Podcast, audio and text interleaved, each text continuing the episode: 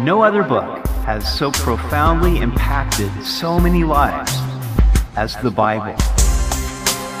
Welcome to Simply the Bible, the third Bible teaching program of Pastor Daryl Zachman of Calvary Chapel, Treasure Valley. Today, we see that when Samson grows up, he goes to the city of Timnah and falls in love with a Philistine woman. We hope you'll join us as Pastor Daryl continues in Judges chapter 14 on Simply the Bible.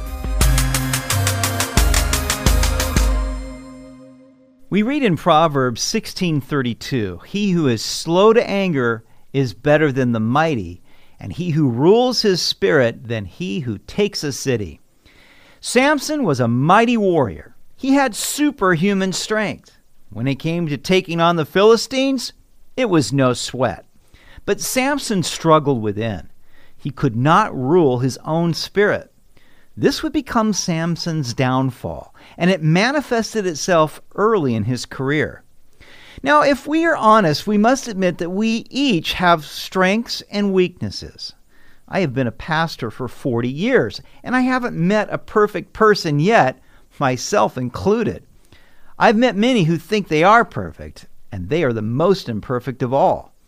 But they don't see it. That's the problem with a person's weakness. Often it is a blind spot, and because it is a blind spot, it is the place where the person will likely stumble. As our story progresses, we will see that Samson could wipe out Philistines by the hundreds, but he couldn't rule his own spirit. Samson is an example of what one person can do in the strength of the Lord. But he is also an example of how easily someone can fall who doesn't walk closely with the Lord. We continue today in Judges chapter 14. Now Samson went down to Timnah and saw a woman in Timnah of the daughters of the Philistines. So he went up and told his father and mother, saying, I have seen a woman in Timnah of the daughters of the Philistines. Now therefore get her for me as a wife. At the outset, we see Samson's weakness revealed. Samson lived in the territory of Dan, but on the border of the land of the Philistines. He went to Timnah, which would have been an exciting place to visit. It was like going to Las Vegas. In fact, they had a saying back then what happens in Timnah stays in Timnah.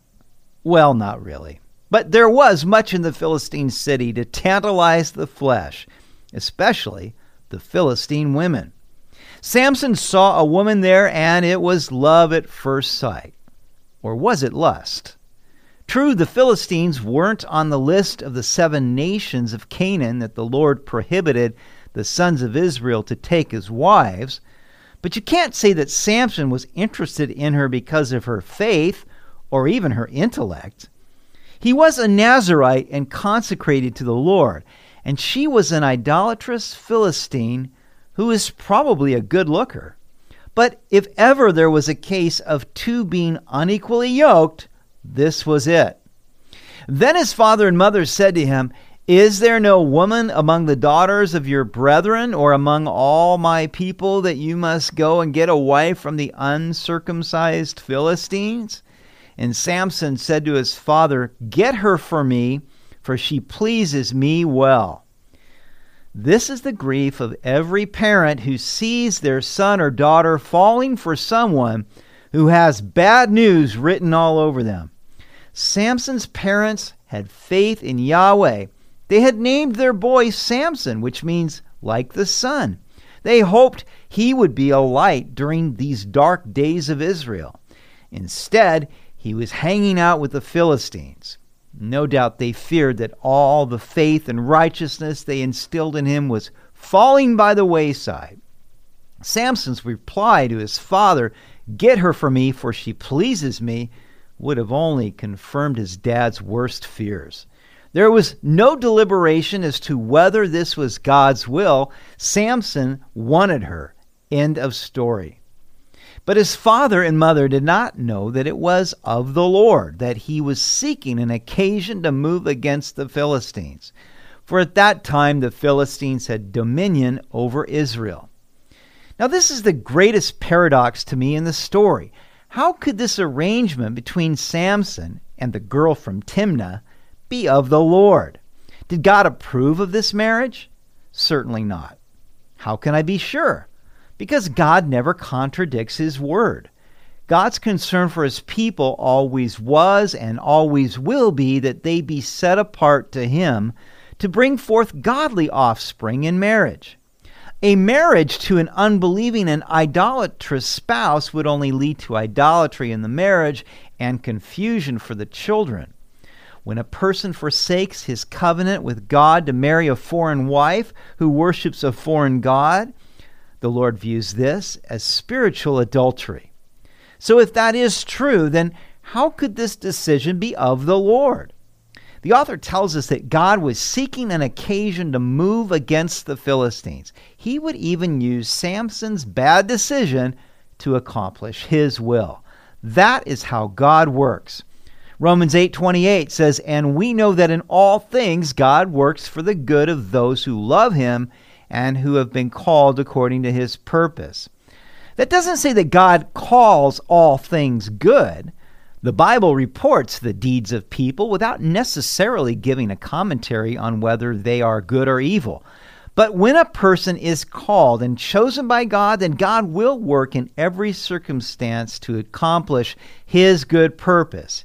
And in this case, God set apart Samson to begin to deliver the children of Israel from the hand of the Philistines. And that was exactly what God was doing. He was using this as an occasion to fulfill his purpose through Samson. So Samson went down to Timnah with his father and mother and came to the vineyards of Timnah. Now, to his surprise, a young lion came roaring against him, and the Spirit of the Lord came mightily upon him, and he tore the lion apart as one would have torn apart a young goat, though he had nothing in his hand but he did not tell his father or his mother what he had done. Now, Samson and his parents went to Timnah to arrange for the marriage. Evidently, they were separated, but we don't know how or why. Perhaps Samson couldn't wait to see his gal, so he went ahead of his parents. Or maybe he sent them on ahead, knowing that it would take them longer to get there. Whatever the reason, Samson was going to Timnah, and a young lion came roaring against him. Just then the Spirit of the Lord came upon Samson, and he tore the lion apart with his bare hands. The text says that he did this as one would tear apart a young goat. I don't know, I've never done that before. Now, I believe there is a picture in this. Do you remember when Cain was angry with his brother Abel because God looked with favor upon Abel's offering, but not upon Cain's offering? God said to Cain, If you do well, will you not be accepted? And if you do not do well, sin lies at the door, and its desire is for you, but you should rule over it. The idea was that sin was lying at Cain's door, ready to pounce on him and devour him like a lion, but he must rule over it. Now, fast forward to the first epistle of Peter, 1 Peter 5 8. Stay alert. Watch out for your great enemy, the devil. He prowls around like a roaring lion looking for someone to devour. So Here's Samson, and a roaring lion comes against him to pounce on him and devour him. And what happens? The Spirit of the Lord comes upon him to rule over that lion and tear him in two. Coincidence? I don't think so. I think God was giving Samson a picture of how he needed to rule over sin. Not the sin that the Philistines were committing, but his own sin within. Samson needed to rule over his spirit as he ruled over that lion, and the Spirit of the Lord would help him do it. The same is true with us. We each have a lion within, the devil in the form of sin crouching at our doors ready to have us for lunch. But we must rule over it. And the only way we can rule over it is by the Holy Spirit of God. Galatians 5:16 says, "I say then walk in the Spirit, and you shall not fulfill the lust of the flesh. For the flesh lusts against the spirit, and the spirit against the flesh, and these are contrary to one another, so that you do not do the things that you wish. I get angry when I see the devil ripping people off, and he uses our own flesh against us. But of course, we don't realize that the devil is involved. In one sense, if we felt the hot breath of a roaring lion, Satan would be much easier to discern. Instead, we feel a certain way and accept our feelings as gospel truth, not realizing that it is our flesh deceiving us, that is, our sinful nature, and unaware that we are being manipulated by Satan. Therefore, we don't rule over our own spirit, but we let our flesh have its way and we cater to its lusts. She pleases me well, Samson said. Now replace the word she with whatever is the object of your affection or attraction. We think that that thing will please us well, but it is only a craving of our flesh. So, what is the solution? We must walk in the Spirit, and we won't fulfill the lust of the flesh. The Spirit and the flesh are contrary to one another. And that's the reason we struggle to do the good we know we ought to do the Spirit of the Lord came upon Samson so that he ripped the lion in two. If only Samson would have applied that same power to the lion within. He experienced the Spirit of the Lord coming upon him to kill things. If only Samson learned to walk in the Spirit as an abiding presence and power to rule over his spirit, then the historical record of Samson would have been quite different. Then he went down and talked with the woman, and she pleased Samson well. Did Samson see that this was yet another roaring lion? Obviously not. As Samson talked with the girl from Timnah, she pleased him well, and he was hooked. Samson would be renowned for his superhuman strength, but when it came to bridling his own inner passion, he was a 90 pound weakling. And yet, even in this, God was working in Samson's life and through Samson to deal with the Philistines. That is the amazing sovereignty of God. Our sinful actions cannot bind his hands from working for our good. That is also the amazing power of his grace, for God does not use perfect instruments, or else he would have no one to work with. Rather, he uses flawed vessels, cracked pots, if you will, who are simply available to him. As wise King Solomon said, The race is not to the swift, nor the battle to the strong, nor bread to the wise, nor riches to men of understanding, nor favor to men of skill. Rather, God gives grace to whom He will, when He will, and how He will.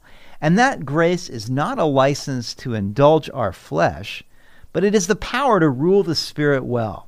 It is the power to please God rather than pleasing self.